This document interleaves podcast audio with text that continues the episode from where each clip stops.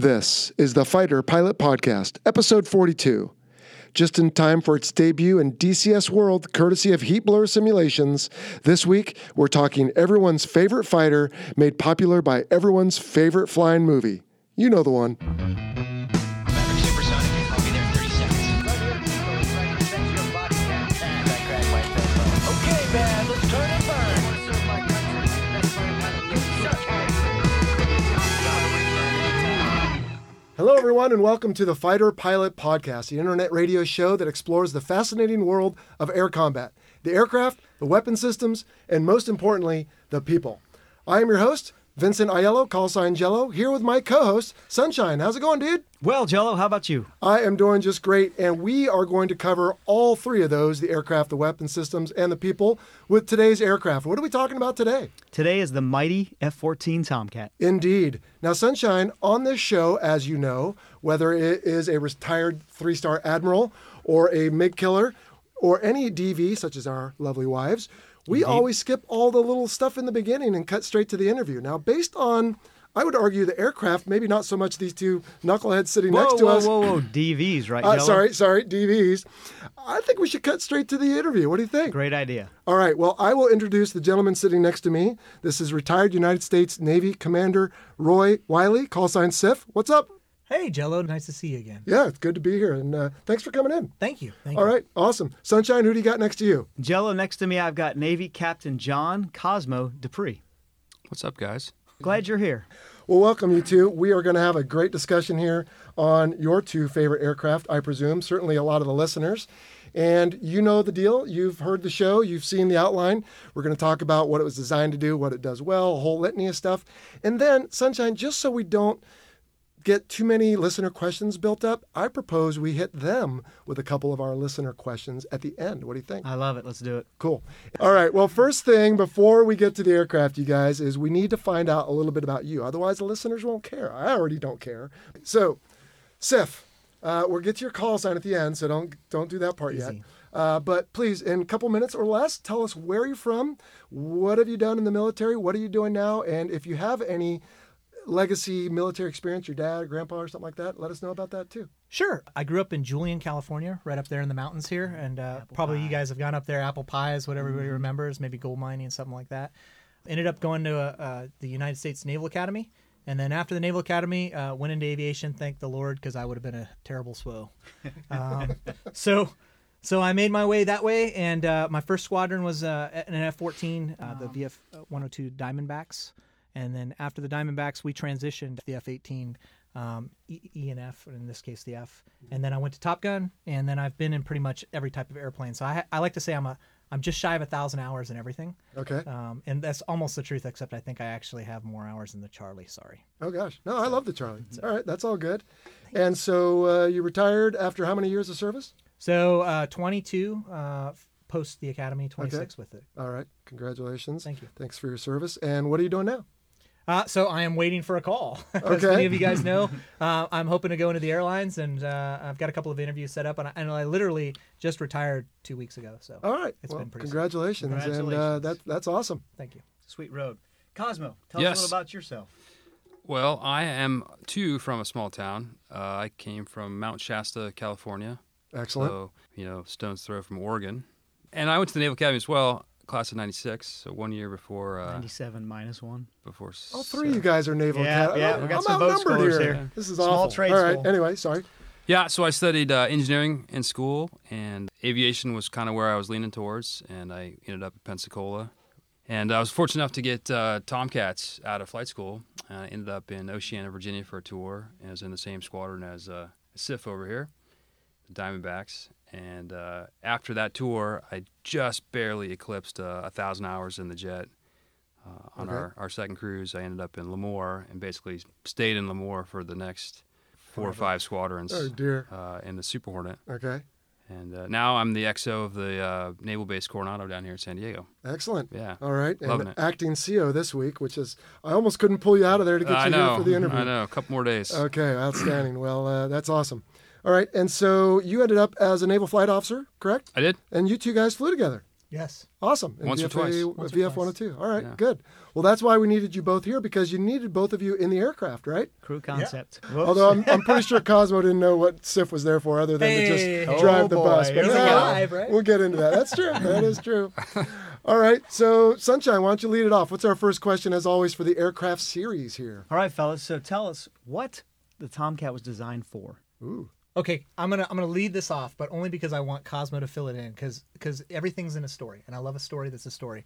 We were sitting in in Puerto Rico one time, and our skipper at the time, Waldo uh, Ralstad, I uh, remember this. and he told the story of the Tomcat uh, at uh, when the whole squadron was out having dinner, and Refreshments. uh, yeah, it was definitely definitely uh, dinner. Okay. And uh, he told the story, and it started uh, something like this, and I, and I don't remember exactly, but it started at around 1956 in the development of the Phoenix missile, and they and the, it was actually the aircraft was built around the missile. Oh, like So- the A10 being built around the Gao 8. Maybe I don't Okay. know, but uh, so the whole development was around the missile capability, and uh, and the aircraft went through many iterations as they were developing it until it actually debuted as something like 69. Does that sound about right? Uh, I think it first flew in 70 and first deployment was like 73 or That- something like that. Sounds accurate. Um, but beyond that, uh, the, the the big picture here is is that uh, it was actually developed because of the thing that it was going to carry, as opposed to the way we do things now, which is develop the aircraft and then Right. fit the air the uh, the missiles on it. So it was actually developed around the Phoenix missile, the AIM-54, and then. Uh, and I think uh, I- later on you're going to ask, you know, what about the shape and whatnot. And Mm-hmm. my understanding is because of that, the tunnel system, part of it was about lift because that missile was so heavy. So it was a thousand pounds. You carried four of them up under the belly. You could carry another two up uh, uh, on the wings. Uh, so just a lot of weight. And so uh, a lot of the, the lift came from actually the uh, the fuselage of the aircraft. Uh, I think it was like 60% or something like that. And that's what with the variable swept uh, geometry. And again, it was all about uh, defending uh, our assets from the long range bombers. There you go. So, Yeah. Yeah, and those that's really it, missiles. right? Is the fleet defense. And so back in what, 70s, the Cold War was at its heightened frenzy. And so you had the carrier battle group, I think they called it back then. But also the counter to that was the Soviet long range bombers with their anti ship missiles. And so the idea was, I think, to engage them before they could launch their missiles. Yeah, and Sif, you had mentioned the AM54. Also, you can also point out, I guess, the AUG-9, right? Yep. So that was a AUG-9 big deal. So but kinda they worked AUG-9 was together. was actually developed to support the missile. So it was one of those interesting things. I will never forget that. Do you, do you remember that night? Basically, barely. Barely. It was just it was just one of those things. We had mother down there. Uh, Oh, yeah. Everything was going crazy, and we, we got in this big long discussion. And instead of talking about mother and the fighter spirit, we talked about the airplane. And it's just one of those those fond memories I have of crazy times. Yes. So Well, I would argue, getting back to our earlier point, th- this aircraft is a DV. I mean, it's almost everyone's favorite. And we'll get to some notoriety later and maybe why that is, but it, it, it is a crowd pleaser, no doubt about it. Now, since it was designed for that, over the years, though, its purpose changed, right? I mean, I won't say its purpose, but other missions, Missions. yeah, Missions. were adapted. Uh, Evolved, yeah. Cosmo, what else did it end up doing later? So b- about the time that I rolled through uh, the rag in VF 101, they were adding the uh, air to ground or air to surface now Mm-hmm. uh, syllabus, and probably the best uh, improvement of the plane uh, to date was the addition of the lantern pod that we had basically borrowed from the Air Force. The low altitude navigation and targeting infrared for night pod. Wow. it's a mouthful. What am I saying? Yeah, I guess And I so. knew that right here without my paper. Oh, That's wait, yes, I amazing. did. well done, Jello. okay, so they adapted a pod, basically a, a FLIR, right? If we can simplify it. Yeah, I mean, it's. It, I think it was built around the F-15, Mm-hmm. but the Navy had figured out that we could use this technology bolted on as a standalone sensor uh, on the jet without a whole lot of interface between the mission computer and um, I don't know what else. Yeah, I mean, uh, my my memory is is it was a two pod system in the F fifteen, and we only took half of it. We That's took the right. Fleer portion, and uh, you know it was all really in the back seat. So um, Cosmo had everything to do with it, and all I had was a repeater up front. Mm-hmm. So um, you know my job was to get to a solution, and then they did all the work. Well, what was the tactical significance of the lantern? I mean, what did it allow you to do? It allowed us to be better than the Charlies. Wow. Oh, here we go. Yes. This is a good Here we segue go. for a question Which- yeah, coming up later, exactly, by the yeah. way. Well, but but specifically what? In other words, you were the aircraft was not designed to carry air to surface weapons. It was adapted for it, Yeah. and it had, by the way, an aside, right, like a super quick process for that. They kind of circumvented the normal and did something in like 10 months to get it expedited through. But regardless, they threw the lantern on there, and then that allowed you to employ, well, find targets, but then also employ what? Laser guided and other kinds of weapons? Yeah, it basically became the best bomber we had at the time. Which is amazing. Yeah, I mean, for an you aircraft had that wasn't designed to do that. you And remember, had- this was before GPS weapons, so you know JDAM wasn't Big there. deal. Uh, Mm-hmm. Not so yet. the most precision piece that you had Right. was laser guided weapons.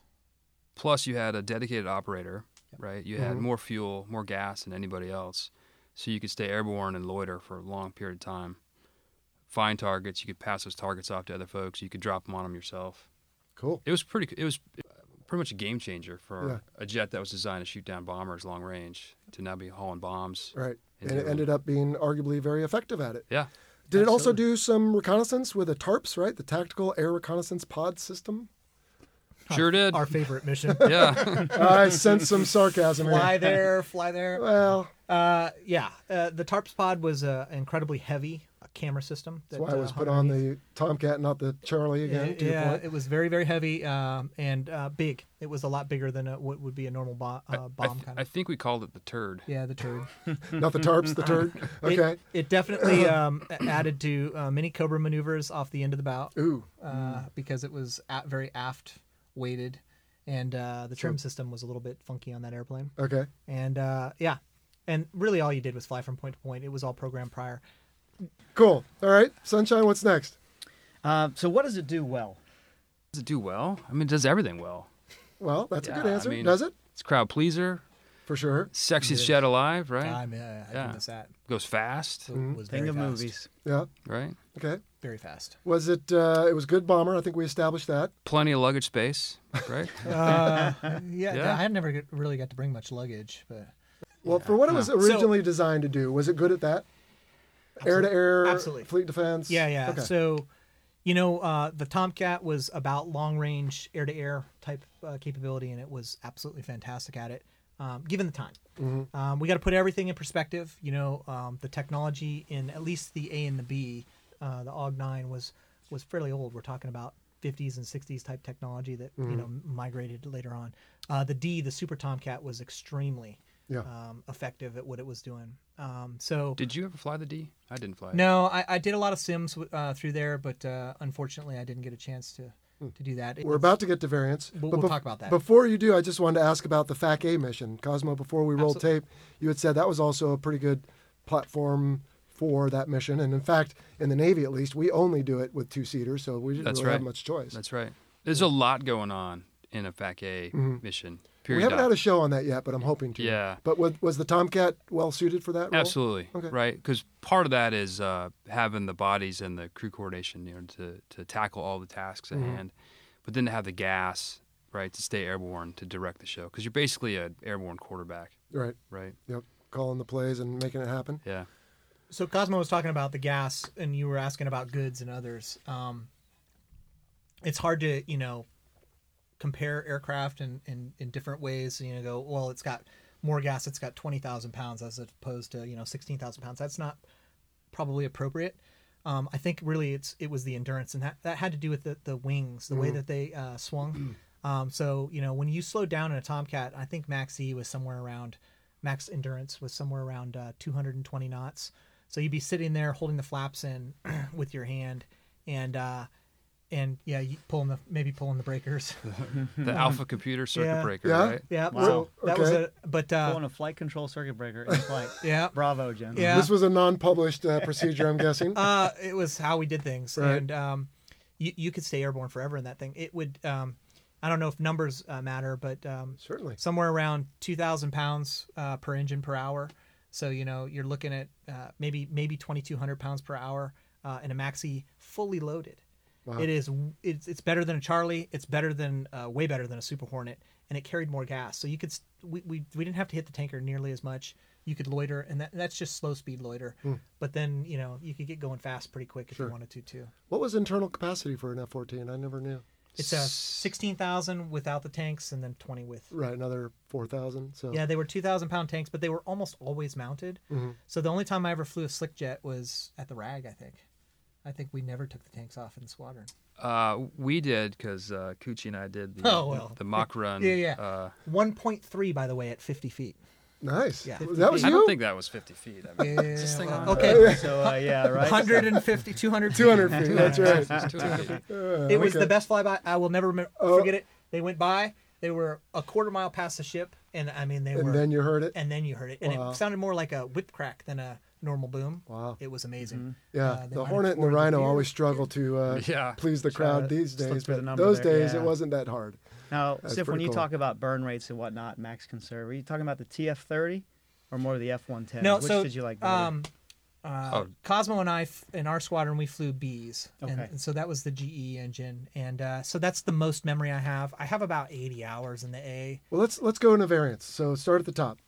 F-14A. You want to? So F-14A was the uh, TF-30 Pratt Whitney engine. Which Okay. I- And what's significant about that? They were finicky. Oh, very. yeah. I, I mean, I think Is that a the- polite way to put it? I think the history was that that was an interim engine when they procured the airplane, that it was going to get swapped out, you know, at some later point. And Mm-hmm. of course, in the budgetary back and forth, they said, Sure. "Well, let's buy the plane and keep the engine in it." And only later did the uh, GE F110 show up, which is the same engine that the uh, F16s had, Mhm. right? Different maker, completely different uh, performance, reliability, Yeah. ease of use, Right. Mm-hmm. Right for for us operators. I like to tell people that I ended up in a B squadron because I had so many compressor stalls in an A in the rag. It was uh vis- it was a gated uh, so the there were massive differences. It was a gated afterburner, so Explain that. so you had five D10s inside of afterburner, and each one lit off an, another flame rack basically.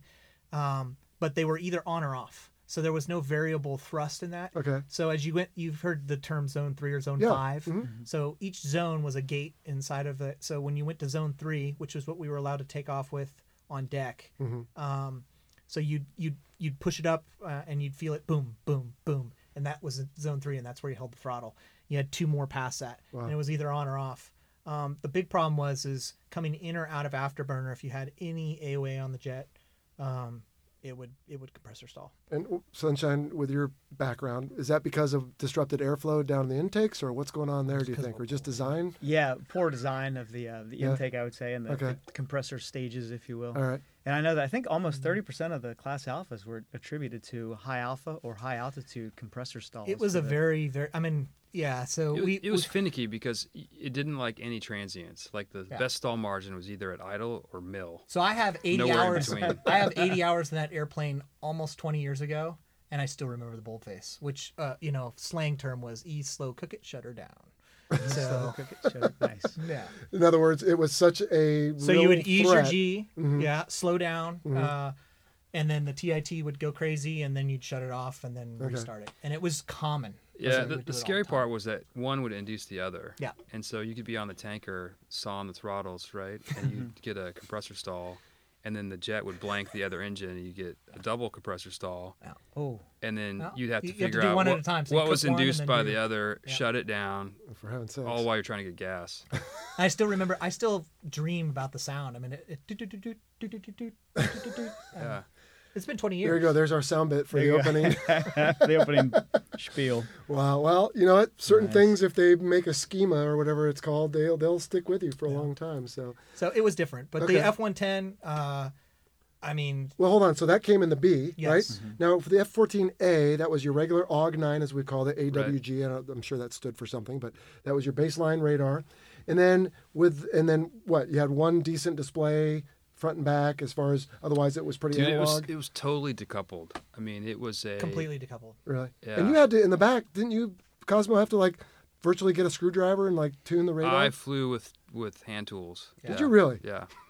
Wow. No thought in the cockpit I, there. I mean, we go back uh, the conversation a little bit. When I showed up at the rag from the flight school, you know, T thirty nine, whatever, Saberliner, it was like a step back in time. Hmm. And I thought, hey, I'm joining the fleet. I'm getting to fly Tomcats. This Yep. is going to be like cutting edge technology.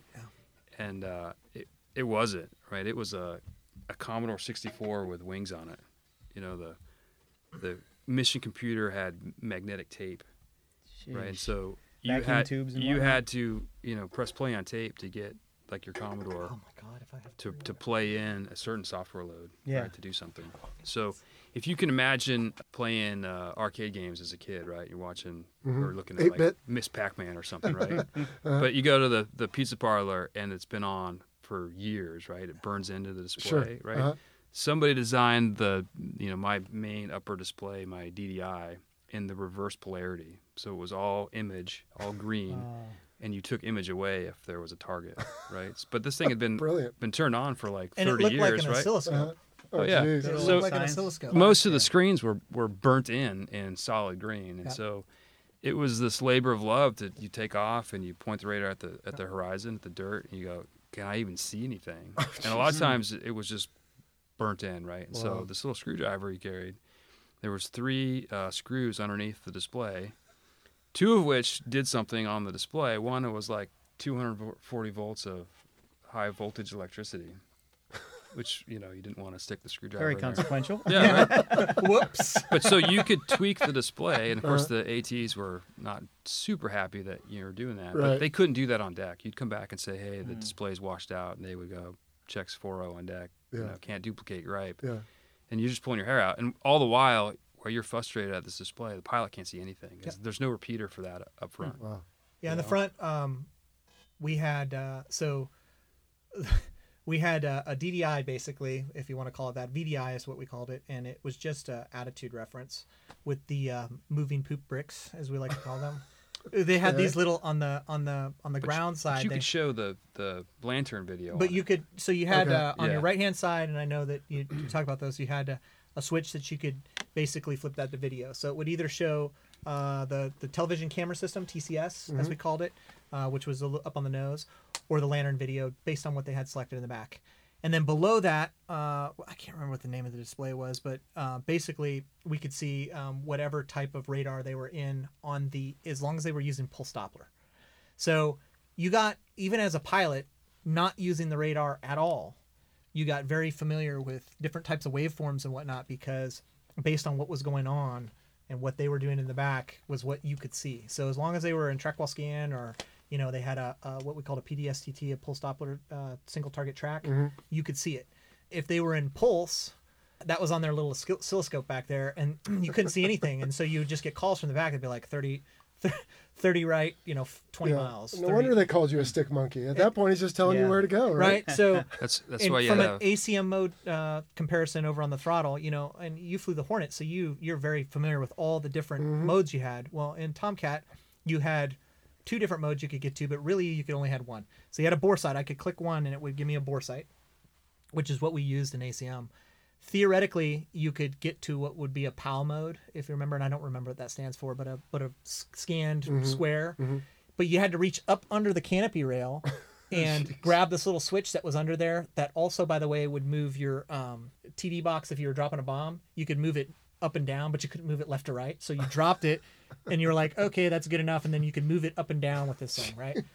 and then- and everything then- else was done from behind. So if you needed something and you couldn't get to it, you'd Yeah. call for it. So you guys got good at crew coordination. Absolutely. Yeah, what I was gonna say is the other ACM mode, uh, what is it? Vertical scan lock on All that. Mm-hmm. VSL, right? That switch was in, Yep. Hmm.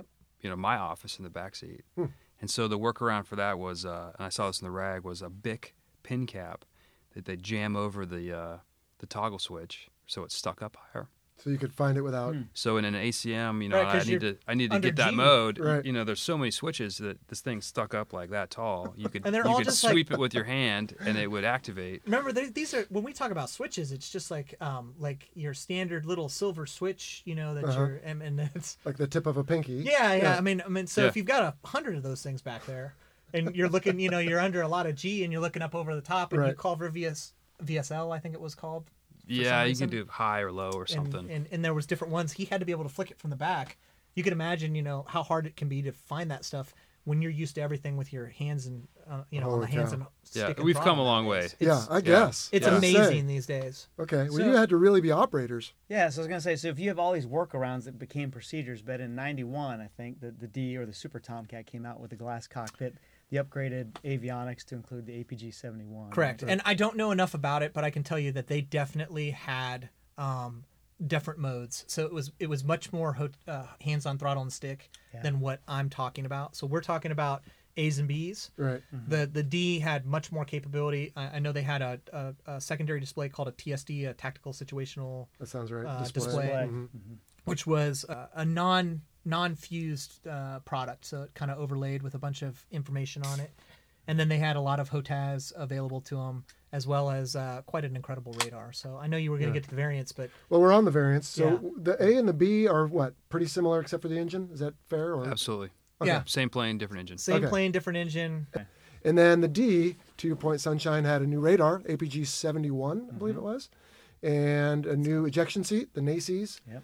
Uh, probably a better HUD. I don't know how your HUD was in the A and B. I I heard it was pretty basic. So uh, it's it's awesome to talk about nowadays. Uh, you would actually, as you look at the horizon, you would you would turn the knob to get to the horizon. So it would have a line out there, and you turn the knob, and it would go to. So you would either So you set your- tell the HUD instead of the HUD telling you. correct. So you either set it. So some people set it at the horizon, Mm-hmm. and some people set it a little below the horizon uh, for different reasons. Because it because it actually when you moved the airplane, it moved anyways. Okay. And then uh, Hmm. in your air to air modes, for Mm-hmm. which for what it's worth, you had uh, indicator every 30 degrees in pitch.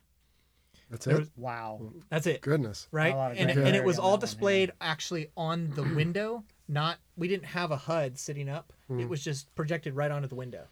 So there was not a whole lot there. On the windscreen. Yeah. Okay. On the actual windscreen. Gotcha.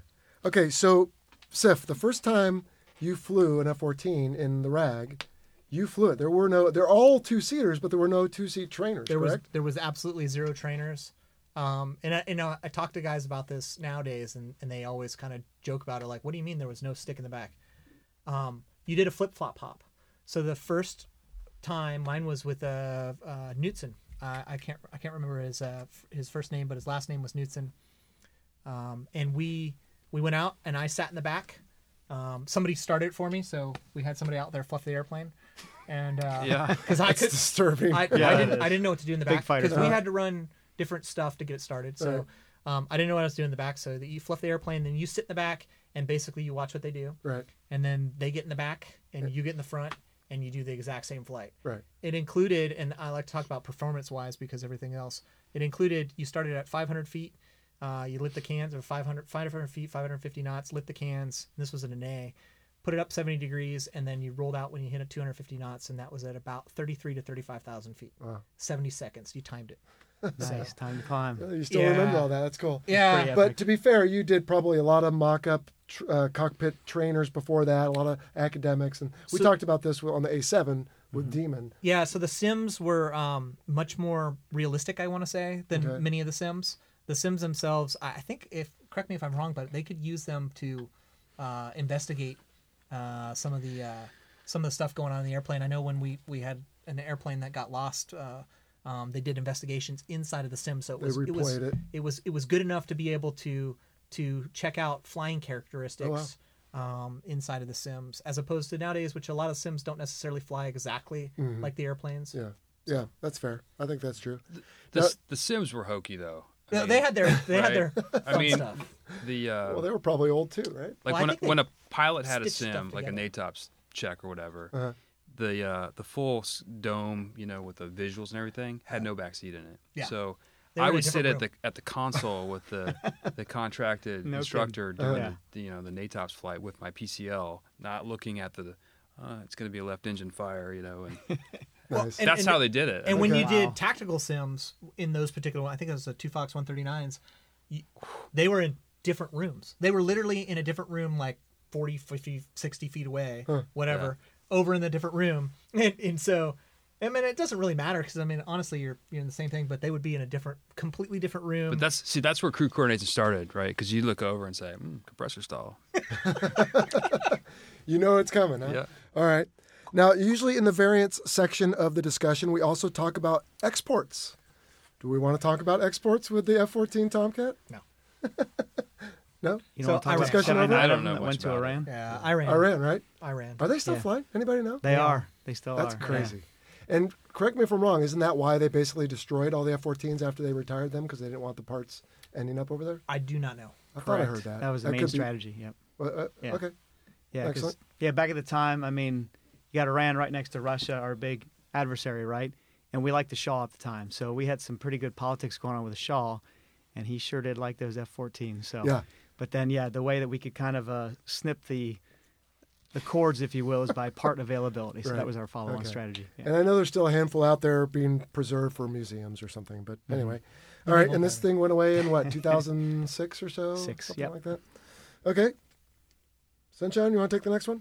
Sure. So tell us why the F-14 looks like it does, Cosmo.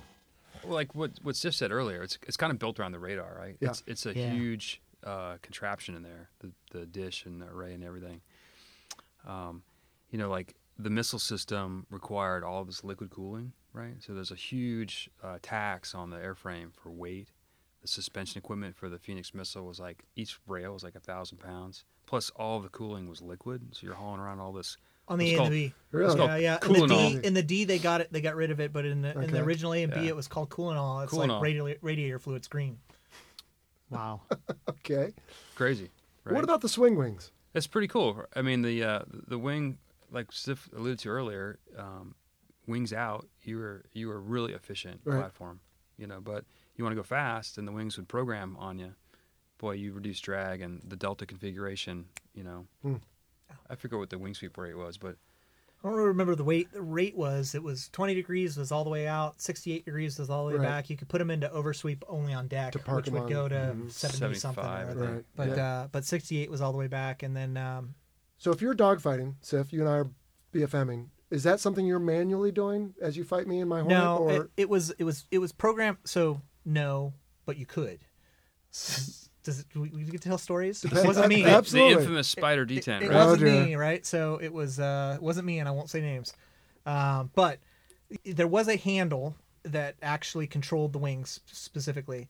If you can imagine that handle inside of the the automatic system could be placed into something that would keep move it. okay. Um, they called that the spider detent. So you would, in order to get the wings in when you first brought them out, you'd put it into auto because it should be in 20 and hit the master reset, and it would run the wings.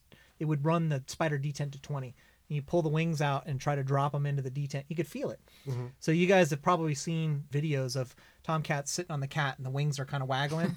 That's somebody trying to find that detent to get it in. So you get it in. Once you get it in, you test them real quick. You move them back and then move them forward and leave them in auto. And then we would leave them in auto with the exception of when we came into the break, we'd sweep them all the way back. And then uh, at 'Cause it looked 300. cool. Yeah. at- Well, and it bled really fast. yeah. And then uh, you could um, pop them to auto at 300 knots, is where we were supposed to do it. And believe it or not, back at 68, your stall margin was like 220, 2, 220, 230, somewhere around there. Especially if you had G on the jet, you could really stall the airplane fast. Hmm. So it was very, very fast with them back but yeah the the wings the, the reason they did that was because they had to be able to get the airplane slow enough to um, land it because it was heavy it was 10,000 pounds heavier than a than a super hornet 20,000 pounds heavier than a than a charlie Yeah. um, and uh, if you think about you know all that energy being dissipated on the deck it, it was a lot and then the airplane was really fast so i know personally i'd seen mach 2 which is a little bit above natops so Don't worry, you're out now. Bravo. So yeah, you're okay. so it's all good. but it wasn't with dupes, so we're good. All right. Oh, Okay. Um, you know, 600 indicated at 43,000 feet. The thing was really quick. Wow. Um, and that was just level acceleration, just testing it out. So Huh. M- My record was uh, fifty thousand feet, thousand knots ground speed. wow. yeah, I don't want to tell you how Some of high that I went, too. tailwind? That was dumb. I know it's cheating, but I wish we would have remembered what the Yeah. indicated was because Still, we that's wanted impressive. to see a thousand Yeah. in the HUD or on the speedometer. okay.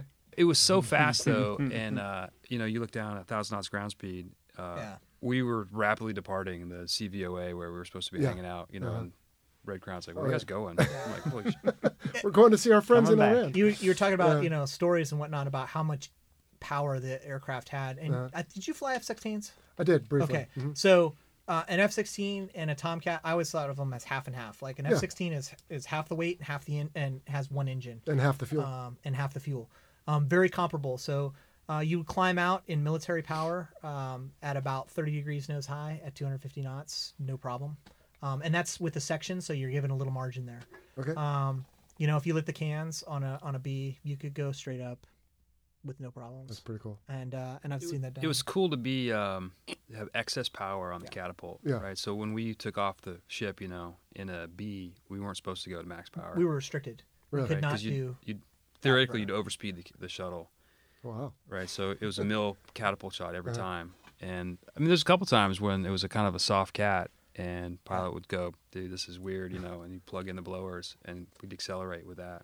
Wow.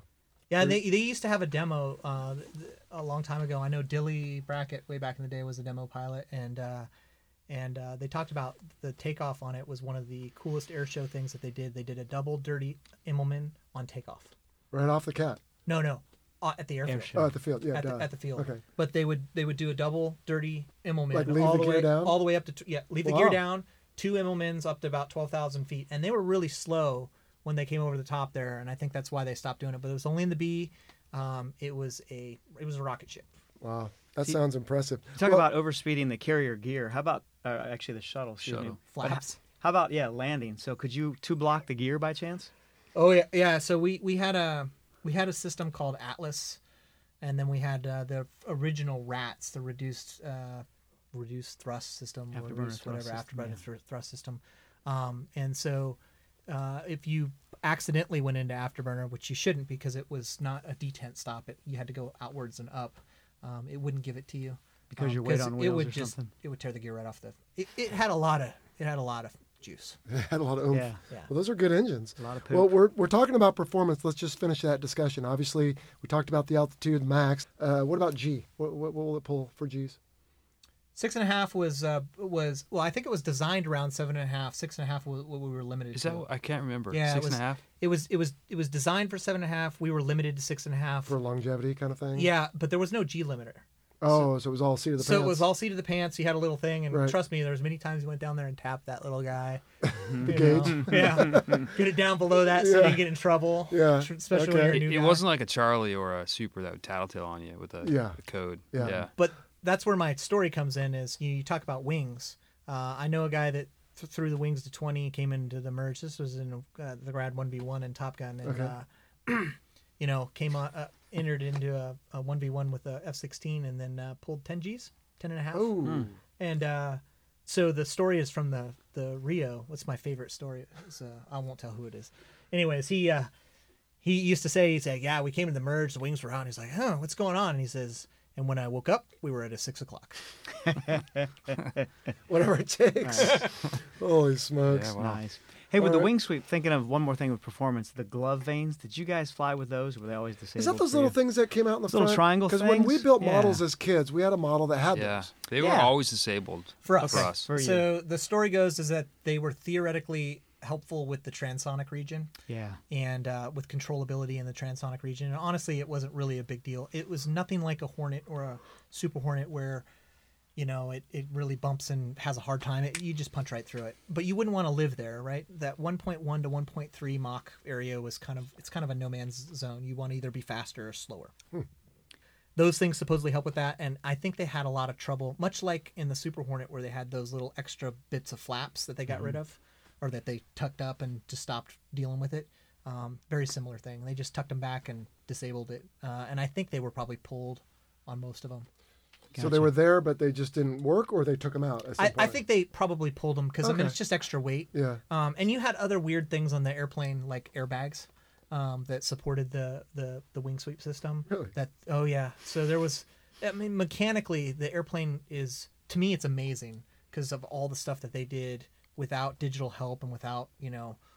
But I mean, it was just all mechanically Yeah. done, and you know, via PSIs and this Yeah. and that, and the airbags helped the wings tuck, and that was always a big problem. Wa- Was there ever a concern that the wings wouldn't come out for landing? Was that? Oh yeah, Yeah. Did, was there ever? Really? Oh, Was yeah. there ever someone who landed with the wings back? Oh yeah, I saw one at Oceana, 68.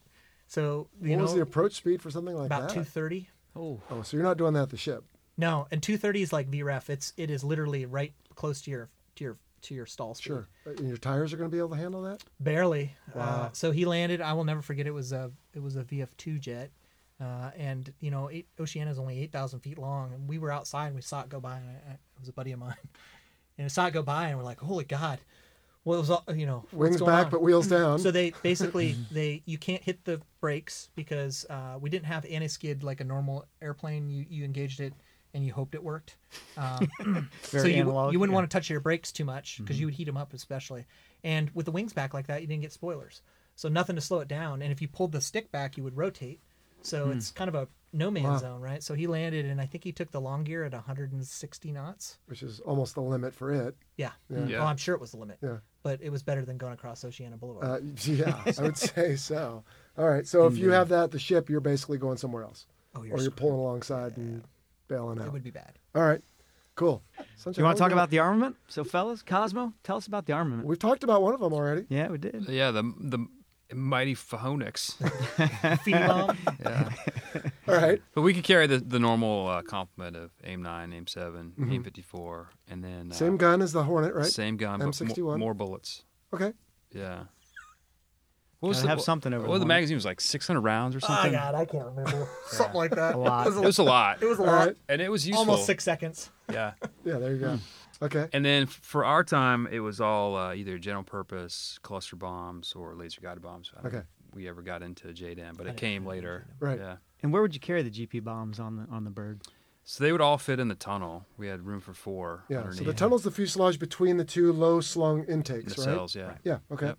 Now that thing was designed initially for the high out or high altitude, if you will, uh, lifting body kind of thing, the fuselage.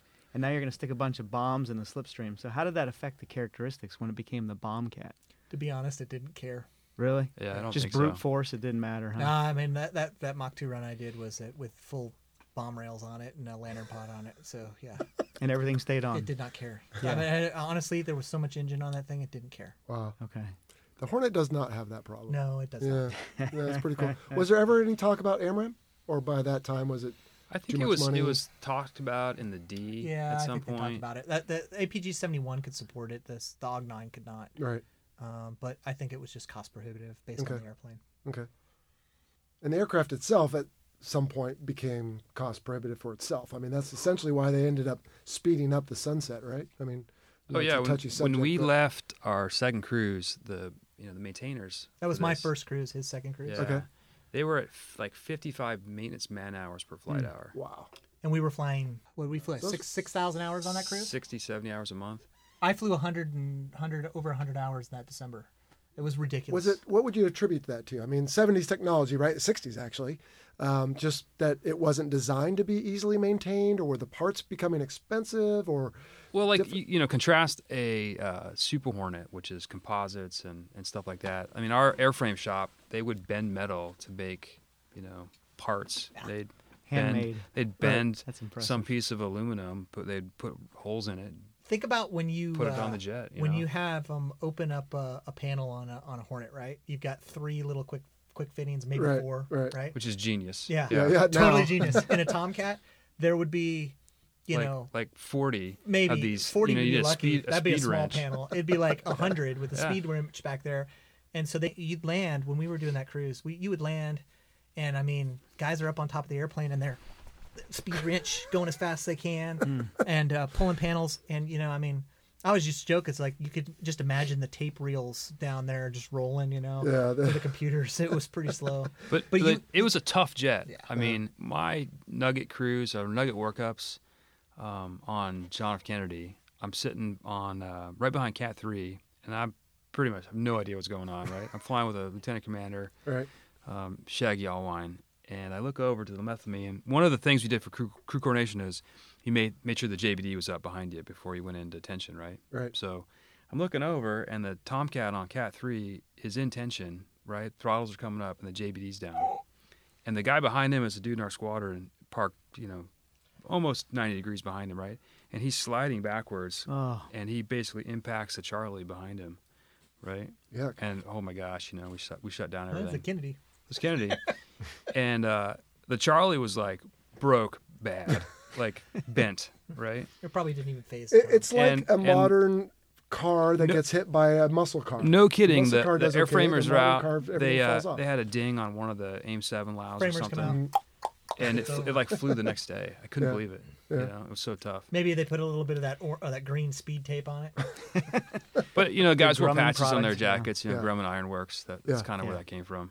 Getting, getting back to the weapons, though, so you guys didn't dabble in any of the funny stuff, right? Slam ER, mines, harpoon, none of that crap. I mean, you were shooting missiles and dropping bombs, Yeah, basically. it was like GP, Brockeye, laser guided weapons. Okay. Right. But the There you lantern go. pod and laser guided weapons was Yeah. the was the the pairing that did Yeah. everything. And you guys could carry the GPU 24, right? Yeah. Paveway 3? So we Yeah. did Paveway three. That Yeah. was that was our funny. that was a weapon. good mission for you guys. I Yeah, thought. it was very Yeah. good uh, because we could drop it from a ridiculous height. Awesome. All right, so strengths and weaknesses. We've talked about a lot of them already. And so any big one or two from either category that you guys would feel like we haven't maybe hit sufficiently? So for example, I'll add one if I may. I Yeah. would say when I fought it a few times that I did in the visual arena, unlike fighting an F5, it was not that difficult to keep sight. So I would say that was a weakness of the F14. I mean, you could see the tennis court. yeah, yeah, yeah. And the flying tennis court. But uh, anyway, from your point of view, AKA as the big operators- fighter, right? That's right, affectionately termed. Yep. Uh, big picture strengths and weaknesses. I think definitely having two guys in the mix was a huge strength Yeah. for all of the missions that we did. Um, I'll say we talked about it earlier, but the fuel capacity in, in, in carrier aviation, you know, fuel is Options. is is big, Yeah. right? Always come back to the boat. Um, time between tanker hits, stuff like that. I would say uh, visibility, and so this might sound a little bit weird As a Uh, as a good. really, Um, so not necessarily out the front. You had the jail bars, Right. Mm-hmm. Right. So it was kind of limited to the front, and I only mean to the sides of the front. right? But um, unlike a Hornet, you could see behind you and to the side of you. You could see below you to the to the left or to the right. You didn't have a Lex in front of you. Right. So as a pilot, you were sitting out in front, and you had a big bubble canopy, and you were sitting out in front of the whole thing, and you could see all the way to the what we called the boat tail between the tail. You you could see everything Hmm. that was part of the jet. In a in a Hornet or a or a Super Hornet, you can't do that. Um, you can barely see the, the, the actual tail on a Super Yeah. Hornet or a Hornet. Unless you got a tail gunner Yeah. to uh, loosen his, le- and, his and those lap guys belts. can. And the other thing is, is the cockpit was massive, right? So Yeah. it was Yeah. very wide, and that allowed you to get a little bit extra turning space, and not to mention you could store anything that you needed on the right or the left side, as opposed to some of these other jets. So that was nice. We already talked about the uh, immense ability to put energy on. Yeah. fantastic, good. You know, from an others. A lot of people talk about the G. I didn't think the G was a big deal because corner speed was so low, but the handling characteristics when you got slow was um, an acquired thing. So there were some folks that were very, very good, and they were all very senior. We had a, a skipper, Pokey Molidor, that was absolutely fantastic at flying a slow jet, but they were few and far between unlike a hornet where it doesn't take much to do it with a hornet you get it slow as long as you can keep your aoa where you need it you can point it wherever you need to go and Right. you know in the old days with the older prom you could you could do some pretty neat stuff Oh, yeah. right a tomcat took finesse and it took aviator knowledge Hmm. and capability um, unlike any other airplane our squadron was a big flap uh, squadron uh, so we were allowed to drop the flaps. But we're, now we're talking about actually manually manipulating these things as opposed to Hornet, which just does it all. Does for it for you, that's right? right. So now you got to get below 220 knots. You got to let the G below two Gs because you'll lock them out. You know, and really you want to be somewhere closer to zero. You're moving this big flap handle in the middle of a fight now. Right, moving this big flap handle. They pulled some circuit breakers to keep the other ones going from you. Yeah, but They've you- locked your wings out at twenty degrees. You There's a risked like million breaking the things. torque tubes Right. Hmm. and yeah. So all of that was much more. It required aviator skill. Um, so I- you know, it's is it another? Absolutely, comparatively to how we do things, but it was also part of what made the airplane so much fun to fly. Yeah. Wow, how about the handling qualities when you're coming back to the boat? So on approach. So um, it's worth mentioning that there were I flew two different versions. There was the AFCS jets uh, um, and the DFCS jets. So uh, analog versus digital. Flight control system. Right, flight control systems. Uh, So I won't explain how they how they talk to each other, but let's just say that when you came around the corner to line up to go to the boat, you used to line up at the left ladder line, and the airplane would slide to the right about thirty feet. So you roll out, and the airplane just kind of slid over and slimed over. Inertia or something. No, it was just the way it didn't lock down. Remember, there's no ailerons Right. in the airplane, so it's just spoilers and and uh, and stabilators, and it had a very big Dutch roll tendency. So anytime you made a lineup correction, and we're talking about you only had like three three or four feet off of each wingtip um, for for the ladder line, so center line's very important, Oh Uh, yeah. right? So every time that you do that, it would just kind of slime over, and then you have to use rudders a little bit. Once they went to DFCS, all that went away, and uh, it, it now you had a lot of guys lined up left because they'd roll out, and it, and it stayed just, there. it just Old stayed habit. there. Old habit. So- yeah. Yeah. So um, it was a lot better from that standpoint. But it was also a big airplane, so it floated a little bit like a Super Hornet does when it hits the uh, first part of the uh, burble. Um, it didn't sink like a Hornet does coming across the burble. But with a B, you were so far back on the power already that w- the DFCS was Hmm. almost a necessity. So you had to have something to be able to kill that lift at the last bit. You mean DLC? Yeah, That's so a tell us taxi. about direct lift control. It's brilliant, It- right? It was amazing. and then we forgot about it in the in the Charlie Yeah. Yep. Foxtrot. Well, in the and Charlie, now if it's back. you We had just the rock the poor wings man's, left right? and right, Yeah. that's right. Yeah. yeah, Yeah, yeah, that uh, Charlie, works. you the didn't control need it. surfaces. Um, Yeah. 'cause it was just like uh, wait for the verbal and milk. Yeah, yeah, exactly. So Tomcat wasn't like that. It wouldn't come down, and uh, so so you were already too far back in the power, and if you pulled it anymore, you're gonna get cut. So yeah. So um, you- Cut being an LSO expression. Yeah. Okay. So the DLC direct lift control Yep. would essentially destroy lift, Yep. allow you to kind of almost fall out of the sky those last. yeah, couple so you'd feet. add a little power and put the DLC down, Yeah. and and, uh, And and was, all was the spoilers would come up, and Yeah. it was magic. and was the DLC was it variable or was it binary? Like it's either on or off. You know what I'm it saying? was variable, wasn't it? It was variable, but there's a story. So Okay. do you guys know how the Tomcat got its name, the Turkey? no. Yes. It's- So it's from the original DLC. So when they originally put DLC on the airplane, it was an all or nothing and it included all four spoilers. And so what would happen is when you do that, you'd click it on and it would kill all your lift and you click it off real fast, right? So the wings actually went like this. Now you guys have an eye think about the wings going up and down and that big airplane coming at you as an LSO and what does it look like? Oh, turkey. And that's where it's got its name. Nice. Never heard of that. What a story, So man. don't That's forget, cool. this is an audio only show. So you had your arms out and you were flapping Yeah, like flapping a, the like a wings. like a bird. That's why I tried to explain it, Okay. yeah. very good. awesome. All right, guys. Well, that's the strengths and the weaknesses. I think we're down to notoriety now. Sunshine, I can't think of anywhere the listener would have heard or seen of the F fourteen. Well, I mean, there's something about the Gulf of Sidra, or, I don't- or maybe Oh, there's a there's a movie couple or something. shoot-downs, I don't know. know. Some kind of Tom. well, there was that one movie. Yeah, like Tim Cruise or something. What was that? What was that guy? Not, I thought it was Kirk Douglas. Oh, Ooh, very snap! good. So what well movie was played, that? sir. The final countdown. There Ah, we go. Cosmo, saves the Cosmo. day. He saved you. on that. Pinch See, That's hitter. so, so crew my concept. story on the final countdown Yeah. is I was on Nimitz my last three deployments. My stateroom when I was the CEO of uh, the Black Knights was um, Kirk Douglas's. Really? Yeah. Nice. That's sweet. Oh, in the that's awesome. movie, Did right? Did he So leave anything in there for you? it's the same Naga hide fold a bed. It's the same. Uh, Yeah, 40 40 he left years the later. mattress along with all the Yeah. people that own that air that carrier right. before that. that's cool, right? That was like the best That is stateroom cool. on the boat. The F bar none. fourteen Yeah. was definitely, I would say, featured in the final countdown. But I think everyone knows the Top Gun was Oh, that one. clearly where it made its chops. but to your point, Sunshine, in 1981, Mm-hmm. it shot down a couple Su 22s from Libya, and then again in 1989, a couple MiG 23s. Yeah, the floggers. Yep, Yep. absolutely. All right, but it's never gotten a kill, right? With a Phoenix, dare I say? No. All that money, all that time. All right, at least not from an I American sense a airplane. jab there. Joe. No, I'm asking. I mean, I'm representing the, the listener here. They want to know. I think people tried. I think there were Okay. some failures along the way. Yeah, I think Bluto had a couple Yeah, attempts, but Bluto kinda- not so much. Thanks, Bluto. All right, well, it wasn't all his fault. All right, so let's see, that's that, and then sea stories. I think we've had some sea stories. Uh, do we want to move on to listener questions, Sunshine? You you have a couple there, don't Yeah, you? sure thing. All right, All right, so the first one is from Sebastian, Sweden. He asked, My question is about the rivalry between the Hornet and the Tomcat community. Just how intense is it? I've heard stories of things like a Tomcat guy spraying mustard all over a Hornet guy's F 18 shirt at a bar, for example.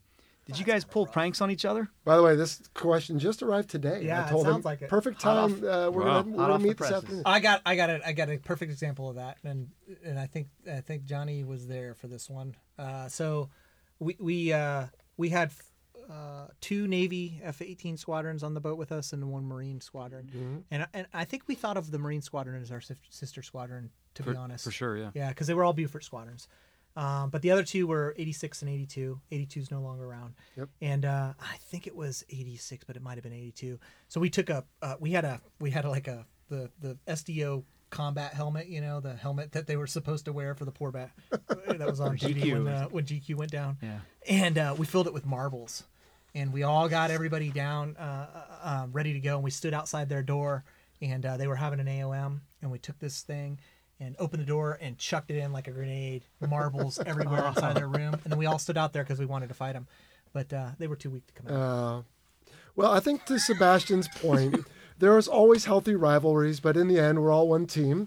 But when nothing's going on where we really need to work together, of course, we're going to rib each other a little bit and play some pranks and have fun in port. But I was on, let's see, so your second deployment, Cosmo. Right. Sorry, your first was my second. Right. And so I missed you, Sif. Yeah. But I don't remember any. Oh, which one? You were, Serious- were you were you a sidewinder or? Yeah, I was Sidewinder. So I was GW, JFK. He was JFK, TR. You were Cad TR. one's very inbred, so Well, sure. But the point is, I thought we all worked fine together, and, and I had no qualms with anyone. I don't remember anyone doing anything to my Wheaties, but it, it's fun. Uh, It's something to do if there's nothing else going on. Yeah. It's, uh, the best part about each other. uh, a Tomcat squadron is you had twice as many people. Yeah. Right. And there's strength in numbers. Right. and, in, and a, everybody did everything together in, That's an- right. in an admin, an- anything divided by 30 is basically free.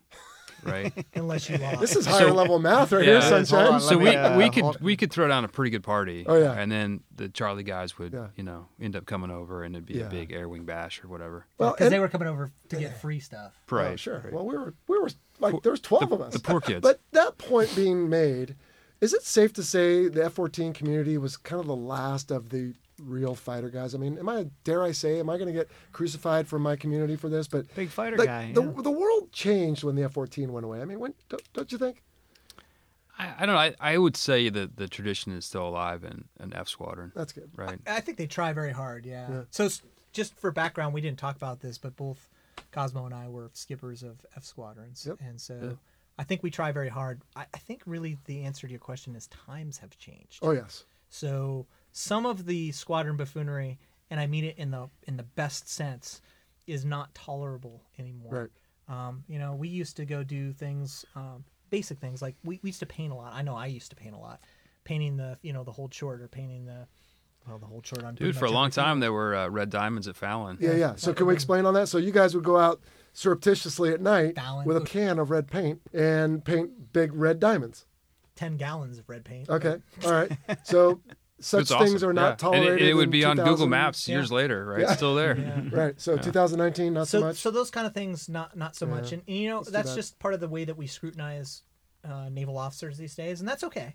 Um, that's just the way the times are. But um, we used to have a lot more uh, ability to have fun and not necessarily have it uh, projected uh, where we didn't want to. Sure. And that's what the internet has kind of changed. and that. GoPros and everything. Yeah, else. Mm-hmm. standard stuff. Cell phones. So, um, so I think that's part of it. But um, I, I- you know, I, I think they try very hard to have fighter spirit. It was just um, everybody's always trying to live up to the old generation. And I know, you know, reaching reaching back to the old F8 guys, there was uh, you know, there was a widespread notar- n- n- notor- notoriety. Mm-hmm. How's- What's the word for that? For the F8 guys, the, the last of the gunfighters. Right. And I think you know you could make a case that that, that spirit has succeeded for many years after Mm. that, but it maybe not the same as back then. Yeah. Same thing. all right. Sounds good. Sunshine, did you, did you ever deploy with an F-14 squad? I did. Okay. Yes, Did you- absolutely. Did you, With the- see anything else that dogs needs and the brought up? rippers. Okay. Oh my Uh, god, I'm sorry. I was just amazed at the amount of hotel damage incurred by the by both of those squadrons together. So even if you divide by 30 Cosmo or Oh, divide by dear. 60, it- Well, the I guess it was cost. free. Well, that was the, the cost dogs and the equals rippers, zero, and but the so- damage Yeah. is exponential. dude, it was right? pretty epic. All right, Pretty excellent. epic. All right, let's bang through a couple more questions and we'll wrap this up and get out of here, guys. Uh, Kevin Drummond, who is a Patreon strike lead from Nebraska, he asks Have you, this isn't necessarily related to the F 14, but we'll ask it anyway. Have you or anybody you know had a bird strike during or soon after a cat launch or before or during a trap? Is there an emergency procedure when this happens? Heaven knows how many bird strikes I've cleaned off my windscreens and leading edges of my 23 years maintaining jets and the indescribable odor from when they go down the intakes. That's all true. Yeah. So uh, yeah, I hit one in, the, in my 717 and it smelled immediately like cooked uh, baked chicken Yeah. in the cockpit. It was Well, it not a smells like not a, chicken. it was not a good smelling smell. But anyway, uh, I've not seen this. Anyone else? Were you I- pilots by the way, Sif? Yeah. Okay. I have not uh, hit a bird in a Tomcat, but I've hit a couple birds in a Super Hornet. Okay. Um, one of which was at the boat, believe it or not. Like near takeoff or landing to Kevin's question. No, it was um, for some some reason we were we were overseas, whatever, and you know the ship throws away garbage and food scraps, whatever, over the side. So we Yeah. somehow somehow or another we had picked up these little Tweety birds that were hanging out, right, eating the garbage or whatever, and um, we had a guy come in for the break, whatever, landed, and then on post flight the airframers are like, it is a dent in the vertical tail, and we couldn't figure out where it came from. It didn't match a tool or you know somebody had hit it with something but it ended up being most likely a Tweety bird that had bounced off the tail. all and, of my whoops. all of my bird strikes, with the exception of one, I I think were all post flight. You just kind of go, oh, there's a Yeah. smear of blood, maybe some feathers. yeah, yeah, Um, T thirty four was the one that punched a hole in the wing. Ooh. And, and and then beyond that, the only time I can think of anybody that had a major bird strike where it required something was uh, actually in the FRS. It wasn't at the ship, and he hit a big bird, and it actually punched a hole in the windscreen, and uh, it was a student, and um, he had to get a flight lead to take him all the way to landing because he couldn't see Oh, out the gosh. front of it, and uh, but they Nice. recovered the airplane. Cool. All right. Sunshine, are, you got anything uh, bird wise? Wow, no, I've uh, I've sucked up a bird on basically on the takeoff roll, and I watched it go into the intake. And that Not was on a about catapult, it. So, though? no, not on a catapult. All right. so. Fair enough. And then Alex from UK, he asked, "What would the drill be for a weapon that didn't release when pickled?" So I'm assuming that's a free fall weapon as opposed to a forward firing. Yeah, it's pretty straightforward. You either, uh, if your uh, rack's locked and the bomb was, you know, not going to go anywhere, you just take it back, hung and locked. Mm-hmm. And then worst case, uh, you could jettison it, you know, in a Right. jettison and the proofed system area. for that is different, right? So, like a car that has a s- brake system and a parking brake system, right. you've got a release for normal release, and then you've got an auxiliary It's release. basically what an, an extra shotgun shell Mm-hmm. c- uh, cartridge that's in the the um, the brew, whatever. You're gonna help me with the acronym. Uh, bomb Cat. rack unit. Bomb rack. That's unit. right. What's yeah. CAD stand for? CAD. Cartridge Actuated actuation device. Oh, device. see, it's a race. Snap. Very good. Cosmo's good. So how about Excellent. would you ever employ your wingman to go check out the uh, hung ordinance, if you will? Oh yeah, all the time. Right. Yeah, it's so, it's uh, pretty benign, really. yeah, I mean, nothing to go to our practice GQ mu- over. Practice munitions hang all the time because they're so Yeah. light. Yep. So and that's common in the Hornet or the Tomcat. Doesn't matter. So Yeah. you know it's a pretty common procedure. Well, and that's one thing that's fun about this show is that something that we all think of like, "Pfft, yeah, no big deal. People like Alex, they just don't know because they didn't live the lives we've led. I mean, we've got Absolutely. collectively 100 years of service. So one thing that Here. was uh, unique about the Tomcat, uh, and and Cosmo can definitely talk about this, was the way that you could check to see whether or not each bomb Oh, rail yeah. was active, um, and that actually played in for me uh, a- a- out in combat. So you Yeah, I could- think I you know could the check story those. you're gonna tell. Right? Yeah, but but the bottom line is you could you could check. It might have been with you. You can check to see whether or not you had a hot trigger, is what we called it. So Yeah, so all the switches for your SMS, right, on a on a Stores management system. stores management on a Charlie or Rhino was mechanical switches in the back seat, right? So I would have to manually arm up a station. In the Tomcat. Yep, select the Okay. station. There was no automatic sequence that the jet would figure out for me for like CG, right? So you had to be smart enough to go, hey, I don't want to drop this one first because it's too far aft, Oh, or I so want to you get were rid of Savage, it. We're manually yeah. You were Hal. yeah, Yeah. yeah, or yeah, R2D2, yeah. So whatever. you know, yeah. figuring out which one came off first and all that. Wow. That was all you guys. But wasn't it? so I you was know, in when the we back, we did a huh? clear and turn off the cat, and you're headed down. It you'd um you'd check a hot trigger, you'd select a station, master arm on, and go, hey, is it working? Right. Mm.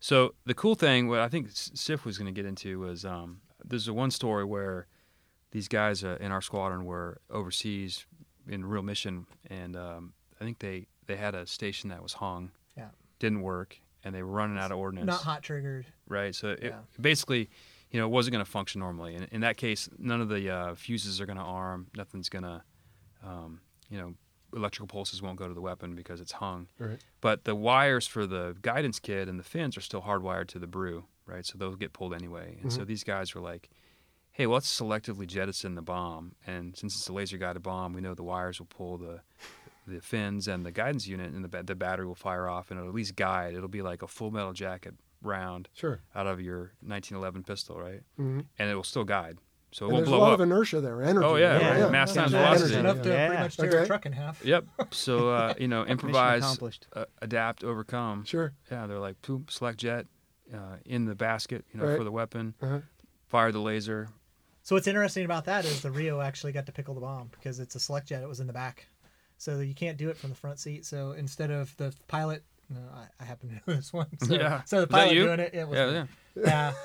the the Rio got to do the whole meal deal. Because normally the pilot fires the weapons, shoots the. Correct. So the pickle Drops the button was in the bomb. Mm-hmm. front, but the s- the jettison stuff is in the back. So Okay. again, all de- decoupled. Okay. Wow. And the final question comes from Elliot. And he says, What was the biggest explosion, intended or otherwise, that you were witness to during your time as a naval aviator? That's an interesting. I imagine you question. guys I imagine you guys were around a fair number of big bangs, but what was the biggest? I have a good one. Good. Oh, my okay. gosh. Yeah. Way back when, I actually blew up a helicopter. On purpose. Yeah, yeah. Okay. It was full of gas, uh, and I dropped a thousand pound um, laser guided bomb on it, Uh-huh. and it was you know this is this was overseas somewhere. This thing had crashed basically, and uh, big, It you know- crashed but didn't Oh. blow up or No, something? that's right. Yeah. Tom's Okay. like you got to get rid of. So. Yeah, and so uh, higher headquarters is like, hey, you know, all the guys, were, you know, were fine. They got rescued, Uh-huh. but we want to go back and make sure this thing didn't fall into enemy hands. So, the the Charlies, of course, couldn't find the helicopter. Of course, of They all ran out of course. gas. 'Cause they don't Oh, have a they ran out backseater. of gas first. That's yeah, all. they ran out of gas. Oh, so, and yeah, sorry. so we were the only guys left over, and uh, we, you know, found this thing in the snow. And anyways, it, it had crashed. The tail had broken. It was full of gas, and it was this beautiful moonlit night. Stars are out. Epic. Night vision goggles, but you know, you look underneath, and uh, a GBU-16 Oh, to a, a helicopter full of gas is an impressive mushroom cloud of parts and fuel and So everything Yeah. worked as advertised. yeah. and the- so the sad part the is it was JP5 took one care of of, the one rest. of ours, you know. yeah. And Well, but it was compromised at that point. so All right. I saw that's the a- Moab. That's a good one. You saw You the saw Moab? the Yeah. mother of all bombs. Yeah, I saw the Moab. Where did you see that? Yeah. Uh, somewhere. Okay. Yeah, I got to Somewhere see that. where it was employed? Yeah. yeah, Okay. And it was a very big, cool looking thing. But I mean, again, from a long way away, everything that you see is on a type TV screen. So Yeah. if you've seen a TV screen, right, it's it's the same, right? What we're seeing in the cockpit. I mean, from a cockpit looking out six, ten, fifteen miles away, it's, you know, Tiny, although that one was particularly big. I would say. Um, I would say the biggest one I ever seen was uh, was doing any kind of actual ground fact work, and not necessarily in country. Most of that was training. So if you've been out on in the Fallon Ranges up on the stands, you've seen some pretty big bombs uh, go off. Or uh, I know for me, my favorite was to get up on the top of the mountain, and we used to control from up there, Yeah, and that was pretty fun. I bet. So and you can feel it, but uh, it's Yeah. not the same. No. Well, do you guys miss the big fighter? I'm, I'm guessing in a sense. I mean, is it Jello, I miss all fighters. speaking from a point of view of Yes. just putting Yeah. out personnel issues all day, right? Yes. Yeah. I drive a Okay. golf cart at work. you do drive a golf Oh. I cart. do. It's awesome. Yeah, I'm fit in sorry. that golf cart with All that right. at it. Uh, yeah, very much so. But but I, I would say every airplane has its goods and its others. Sure. What I missed most about the Tomcat was that it was the last airplane that I flew, not including a GA aircraft, where you actually flew it. So in a, in a Hornet or a Super Hornet, when you command something, you command a roll rate, you command Mm-hmm. a pitch rate, or you y- you know an F sixteen. Shoot, if you let go of it, it's going to go like an Airbus, exactly where you left it. Right. It doesn't change. Yeah. Um, an F fourteen, when you pulled back on the stick, you were using hydraulics to move the, the the stabilators to exactly you know to whatever degree that you were supposed to do. Right. So everything that you did in that airplane was was you, and you could get yourself in a lot of trouble because it wouldn't tell you not to. Um, as opposed to the Hornet, where you do something and it says, "Nah, I'm not going to do that." That's right. There's no computers, so um, so I do miss that part. It was it was really the last real, unbelievable, powerful machine that you was you were completely in control of. So The other thing I miss, I'll, I'll just t- tie one on there, is the people Yeah. and the camaraderie. Yeah. Right? There's there's something cool about a squadron in general, right? You guys know that. But Mm-hmm. Oh, yeah. the the twice as many people that we had was was pretty cool. But the maintainers that worked on that plane, like we, we said to earlier, 55 maintenance man hours. I mean, these dudes were like not just um, maintainers or mechanics; they were like craftsmen and Yeah. artisans, is what our, our Yeah. first skipper would say. Yeah. Right. I was- so when I was line division officer, I had a s- night check supervisor who ended up being my master chief when I was a skipper, who ended up uh, who I talked to today. He's uh, he's going out to Hawaii to be the master chief at Hickam, and I mean, I mean, so I mean, they were just amazing people, and they did, they worked ungodly hours. Yeah. I mean, Well, and to be fair, we should get some of them on this show because they really have a voice and they are, I mean, if they don't do what they do, we can't do what we do. absolutely. And so I think the four of us certainly appreciate their efforts and what they do. And they are the unsung heroes, no doubt about it. Um, so, Cosmo, I'm going to ask you something, and I didn't tell you I would. So, if you want to punt, you can. But I punt. I double punt. on this show, on this show, we have a lot of listeners who want to do what we do. did. Yeah. We have a lot of people who want to live the lives that we've led. Now, Sif, you you're the man. You became a pilot. You flew the F-14. You flew the F-18. You had a squadron. You're retired. You're about to go to the airlines. I mean, y- you've got it. Cosmo, you ended up as a naval flight officer. My question to you is: Is that what you wanted to do? Was there something that forced you to do that? And how have you then Oh. come to grips with that? And I don't mean come to grips like, gee, you lost. How do you feel? But not everybody joins the Navy to be an NFO, but you did it and did it well. And, and what would you say to the young person out there who maybe wants to be a pilot like Sif, but ends up like Cosmo? So m- um, my situation is unique, and all of my my contemporaries at the same time. Uh, there was no LASIK surgery back then. There was no PRK. So the discriminator for naval flight officer versus pilot was your eyesight. 2020. 2020, right? Not so Uh, anymore. Not so anymore, right? And so I've benefited from all the technology. I got my eyes cut when I was the XO squadron, Right. right, right before deployment, and it was like uh, high definition TV for the first time, right? But that was the discriminator. Nowadays, most guys, I think, at the academy or you know in your civilian life before you join the military, you can get your eyes eyes fixed, um, and so that's that's how folks end up in the in the pilot category. So for me, it was I knew when I was in, in high school, my eyes, uh, you know, my, my father wore glasses, and so I was like 20, 70 or whatever, and uh, for me it was if uh, and my dad was in the air force as a weather officer you know if i went to the air force i think you could fly cargo planes you know with with correctable vision with with spectacles Mm-hmm. uh, at you know under some number and i was in there but i'm like i really don't want to be in the air force You don't want to fly I rubber didn't want to donkey fly out of Hong Kong. I don't want to fly cargo I'm planes. sorry. Mm, Anyway. Cha-ching. Where's You know- your cigar? And Yeah. like I said earlier, like I didn't know what I wanted to be when I grew up, you know, and and still going don't. to the Navy was cool because there was all this stuff. There was ships, submarines, uh, Marine Corps. I mean, I played Marine Corps Yeah. summer camp, I like did too. you guys probably did. Yeah. And I was like, hey, that's cool. I probably not gonna Leatherneck. probably not gonna be you know what I want to do in Mm-hmm. five in the morning every morning.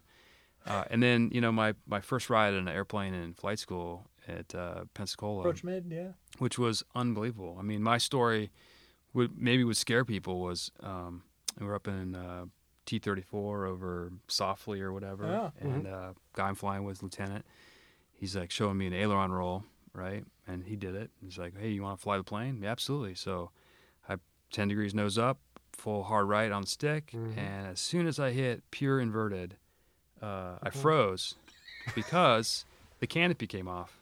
Oh, And so the Ooh, whole that's a good one. the whole canopy Wow. goes flying back, right? it slid back or came off? Slid back, Okay. right? Yeah. Because it wasn't latched or whatever, you know. But I was basically like an World War II fighter all of a sudden, and uh, my little Scarf boom in the mic wind, wasn't yeah. working. I couldn't hear anything, and so I just stopped, you know, froze what I was doing. So he righted the plane up, and I was like, I better close the canopy, right? So what do you do? I put my arm out the window to grab Whoops. the canopy at 200 miles an hour, Dis- dislocated. your and my whole shoulder. arm is like flapping, you know, in the slipstream, and I had to grab my sleeve, you know, my flight suit, and pull it back in, and I was like, "Well, that didn't work." And I look up, and the lieutenant's laughing his off in the front seat, and he's like giving me this motion where you reach behind your head to get the latch. That's right. So then I close it, and the canopy, everything's all quiet, and he goes, "Man, that was awesome. You want to do that again?" and I was like, "Absolutely." So Right. much better than mine. Nice. So you know, after that, I was like, man, aviation is the way to go. And whether it's a naval flight officer or pilot, um, it's pretty cool. The the end of the story, I guess, is um, I did um, at the time I was a flight school student. The um, the T two was down. Remember, you guys remember that Yeah. the T two Yeah. Buckeye was I do. busted. Mm-hmm. Mhm. So I did my advanced flight training in an AT thirty eight in Columbus Air Force Base. Tweets? Ooh. No, uh, T38. Oh, T38. basically F5, right? Yeah, Yeah, yeah, yeah. yeah, F5. Sorry. FI with bombs and, and gun. It was just bombs. Anyways, uh, the Air Force up there, when, when we checked in, it was me, um, another uh, Rio candidate or whatever, and a Marine Corps. Um, I guess we're just Navy guys. But the comment made by the skipper of the training squadron, he's an Air Force colonel, was like, hey, we got some uh, naval flight officers of the class. He's like, at least you guys are respected in your service. Mhm. And I was like, Wow. Oh, super powerful, right? Yeah. Because Yeah, in the Air Force, it's different. Yeah. And the- and I don't know if it is today or not, but I hope not. I'd say in the Marine Corps too. I was like, oh, holy cow, you know. And t- true to form, in all of my squadrons I've been in, you know, of course I've been in two C squadrons, but Right. aside from the the banter and the rivalry from single seat guys and two seat guys, but you know, above and beyond, it's an equal profession. I agree. Yes, Yeah. very much so. And I've been in both, and uh, I can say without a doubt that I mean I enjoyed. I, I used to talk about it when the the, the two seat, you know, person who's brought up two seat and a person truly two seat, and a person who's brought up single seat. The person who's brought up two seat um, just trusts the person in back, and there's a synergy that develops. Um, it's not that you don't look just make sure that everybody's doing their job, but I mean you don't worry about it. Um, if you're a single seat person and you've transitioned to a two seat a lot of times, um, you you QA it. There's a there's a difference between those two, between the synergy and the QA. Doesn't mean you can't do the same job, but but TCC in my mind was developed. Shoot, we we we put it together, and that's tactical crew coordination. We put it together to help folks that were brought up single seat transition to the two seat cockpit, as opposed to people who were brought up in a two seat cockpit and could just. It was never my job to make sure that he was doing his job. Yeah. Doesn't See- mean that we can train each other. The difference though in the Tomcat was you couldn't You had do to. you couldn't do the other crew member's job. If you're in the front seat, you couldn't do any of the radar modes. You couldn't do any of the navigation. Whereas in the F-18F, you're kind of sharing. Hey, why don't you do this and I'll do that. Everybody can do 'cause- everything. That's right. You know, aside from you know Actually, moving the stick. moving the throttles which or whatever. doesn't require as much. So But it's even more important now, I think, for the the burgeoning you know Wizzo folks that join the military or Yeah. join the Navy, that they have to be even better because if you aren't good at your job, pilots will take over, right? Or a weak pilot, you know, the Wizzo can That's pick right. up a lot of that Yeah. because you can do everyone's tasks, and so there's a there's a you know way ahead now where you have to be really good at your job so that you're relevant and Yeah. that you can the best advice I ever got was from uh, Slimer Richardson, and it was just basically when I was going in was uh, was to stay ahead of the airplane, stay one one one plane length ahead of the airplane. It was it's so basic, right? But uh, truly, doesn't matter if you're in the back seat or the front seat. Uh, the aviation game, at least in the military, is uh, it's not about flying the airplane. I mean, don't get me wrong, but you know as well as I, uh, even in an in a in in a one v one scenario that is really tough, uh, the guy who's ahead of the game, he's thinking three or four turns down the way. That's the guy. It's chess. You're setting yourself up to put yourself into position, and you're giving yourself the options to be able to make a decision. So the guy that's farther ahead and able to fly the parameters to put himself into those decision points and then make the correct decision, that's the guy who's going to win every single time. And it doesn't matter if you're in the back seat or the front seat. Um, that's that's true either way. And and that's what I think aviation is to me. It's it's really it's it's about planning and then executing the plan and then decision and, and the decision making that goes along that platform. But while you're doing that, you're always planning further downrange. For sure. And that is the mark of a good pilot, right? Is never let the aircraft take you somewhere your brain hasn't gotten to five minutes before. So Sure, and I imagine in the back seat it's exactly the same because they don't want to be there either. true, true. All right, guys. Well, as always on this show, we say we could go on forever, but since we're out of refreshments, why don't we uh, wrap this up? We have two final questions we always ask our guests, and that is, what does the future hold? So, Sif, I think we kind of know for you, you're trying to get an airline gig, but you, you're settling down not far from where you grew up, right? well, no, actually we're moving. Oh, you are. Okay. Yeah, yeah. Well, you're So- just there now. yeah, we're just there now, and Okay. actually we had a house showing today. Uh, we're we're looking at moving to the south, closer to my wife's uh, family. Okay. and uh, making sure that they're good and uh, looking to work into the airlines. Uh, I think it, everything looks good there. And then uh, for me personally, I'm, I'm, I'm building on an airplane and I love it. I, I, I'm learning the maintenance side and it's it's awesome. Good. Okay. Cosmo, what about you? What's the future hold? I mean, you're you're still playing the game, sort of. Is this it, or are you going to take another set of orders after this? I don't know. Sif's Jello. pointing at his shoulder, saying, "Admiral, Admiral. Admiral Cosmo, come on." Uh, I don't know the answer. Um, uh, this is a different game being in the uh, installation command, but it's cool. It's better than being at the Pentagon, which is where I came from before this, by any stretch. it's it's fun to be back in the Okay. Navy again with sailors Yeah. and uh, the typical types of stuff that you see. All right. Um, yeah, I don't know. I'm at 22 years, coming to 23 here. We'll be here through what 25 or so. I got a couple young kids. Uh, they pick this as their, you know, the base they want to go to, which is a strange story in itself because n- nowhere in the Navy do you ever get your first choice in orders, right? Mm-hmm. Uh, so when I, you know, plopped this on the dinner table one night, I said, "Hey kids, you you guys pick. You guys are always along for the ride. You know Hmm. what we do." Do you want Guantanamo or It was yeah. do you North want Island, do you want gee, Diego Coronado. Garcia? You know. Yeah. And uh, my kids were like, "Yeah, we want to the beach." And so this Yeah. is a just absolutely awesome place to live. Payback tour. Yeah, I mean, Good. like S- uh, Sif knows, Lemoore. I've been in Lemoore for probably ten years, right? Central California. Mm. Yep. It's different than here. A bit. A bit. So we but love there it here. are goods there too. Yeah. We oh, love yeah. it here. No doubt Indeed. about it. So we'll see. If we're still Okay. having fun, yeah, All we'll see right. what happens. Well, we'll have to stay in touch with you. Yeah. While, while you have the mic, we'll start with you. The final question of the night always is, "How did you get your call sign?" So Dupes, I think we can f- figure out uh, based on the last name, but Cosmo? but Cosmo. you I don't know. I don't normally answer that question. Okay. Yeah. You can punt. You would Yeah. be you would be our first guest to punt. Really? Hmm. Yeah. No pressure. Like I haven't told anybody at work.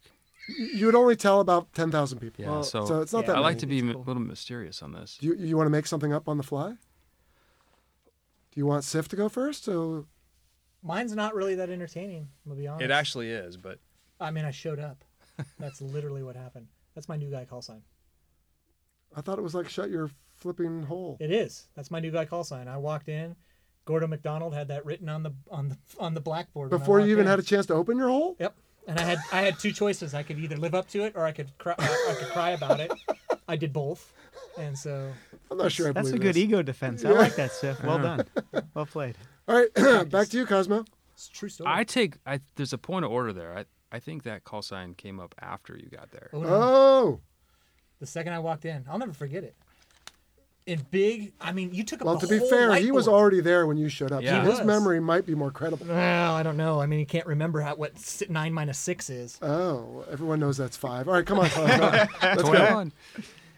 Yeah, I th- I think the the story is more like um, um, well, let me just put it this way. I remember um, I was fungus at the rag. I remember Okay. you know so in a in a Tomcat there was an enunciator panel, right? So we didn't have Mm-hmm. well, that was the caution. Sith Master caution panel. We didn't have we didn't have uh, was a bit of a caution black cloud. lights Right. necessarily. Had fire lights, whatever. But we had this this big matrix of like squares, So like a rectangles. grid and whatever Yeah, it was like problem was well after happening. the Eight by call sign. eight, it was whatever. Amazing though.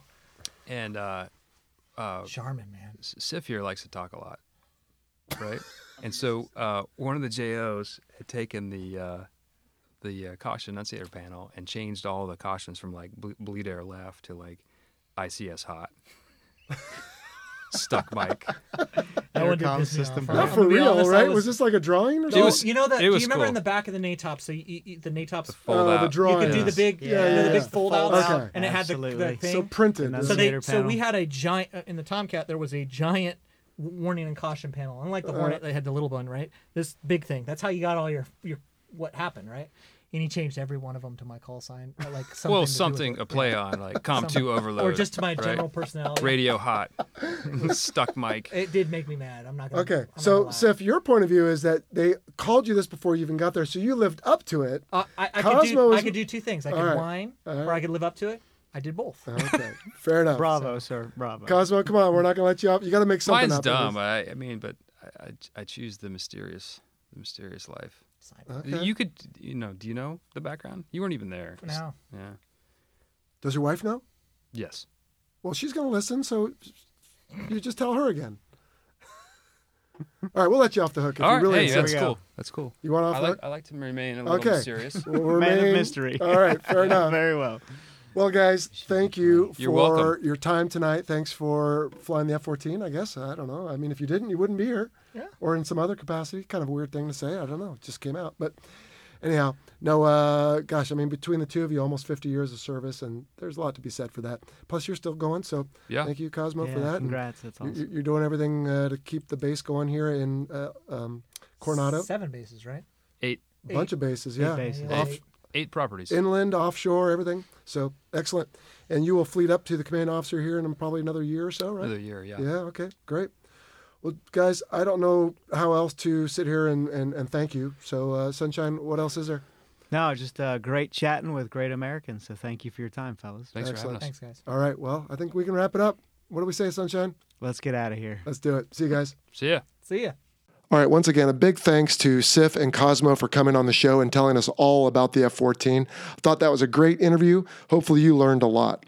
As always, on discussions like this, there are many new terms and acronyms, and you can always find those listed in the glossary section of the Fighter Pilot Podcast website. Now, as stated at the top of the show, Heapler Simulations is debuting the F 14 for DCS World effective March 13th, 2019. And I just want to let you know that the company spent thousands of hours replicating every aspect of this iconic plane and worked closely with subject matter experts who logged hundreds of hours in the simulator and provided input on every tiny detail to help create the most accurately simulated F 14 experience possible visit www.digitalcombatsimulator.com or check out our teammate Jabber's YouTube channel as he has provided some tutorials for the F 14 along with other related content. You can find a link for Jabber's channel along with the Heat Blur and Eagle Dynamics website links in the show notes for this episode. Just very quickly, want to thank our new Patreon division leads, Nick C., Aldis Vaboda, Ed Voris, Michaels Jorik, Jamie Ledbetter, Richard Goyette, Dustin Kellerman, and Kay Morton Magelli. We also have one new Patreon strike lead, Luis Cerdo. I want to remind everybody the views expressed in this presentation are the personal views of the hosts and our guests and do not necessarily represent the position of the Department of Defense or its components. So we'll leave you once again with the Top Gun theme cover by my son Slater of the band Jam and Slate. We'll leave a link in the show notes to his band so you can check out some of his other music. But otherwise, that will do it for this episode. We'll see you here next time on the Fighter Pilot Podcast. See ya.